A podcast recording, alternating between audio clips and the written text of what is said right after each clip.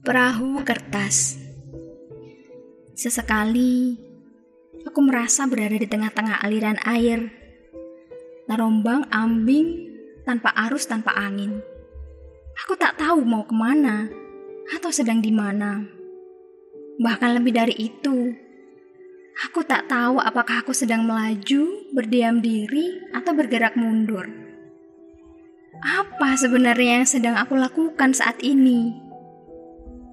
Coba bayangkan saja, kau sedang menaiki sebuah perahu, lalu mendayung ke tengah danau yang sunyi sendiri. Dan tiba-tiba, dayungmu jatuh ke air. Apa yang akan kau lakukan setelah itu? Padahal kau tak bisa berenang dan berada di tengah-tengah keheningan. Apakah setelah itu kau dapat bertanya pada dirimu sendiri? Apa yang harus dilakukan setelahnya? Tapi tiba-tiba, di saat kau hampir putus asa, angin berhembus kencang, mendorong perahumu hingga ke tepian, mengantarkanmu pada menemui tempat baru, di mana orang-orang sebelumnya belum pernah ke situ.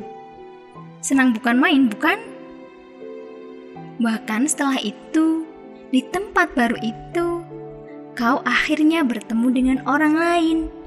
Sahabat baru yang memiliki perahu lebih bagus untuk mengantarkanmu pulang.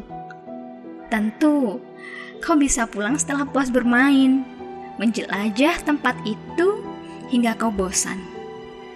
Begitulah, sering kali kita mempertanyakan hidup ini dengan banyak pertanyaan beruntun, tapi tak mengizinkan satupun jawaban hadir dalam jeda-jeda keraguan sehingga semua terasa melelahkan.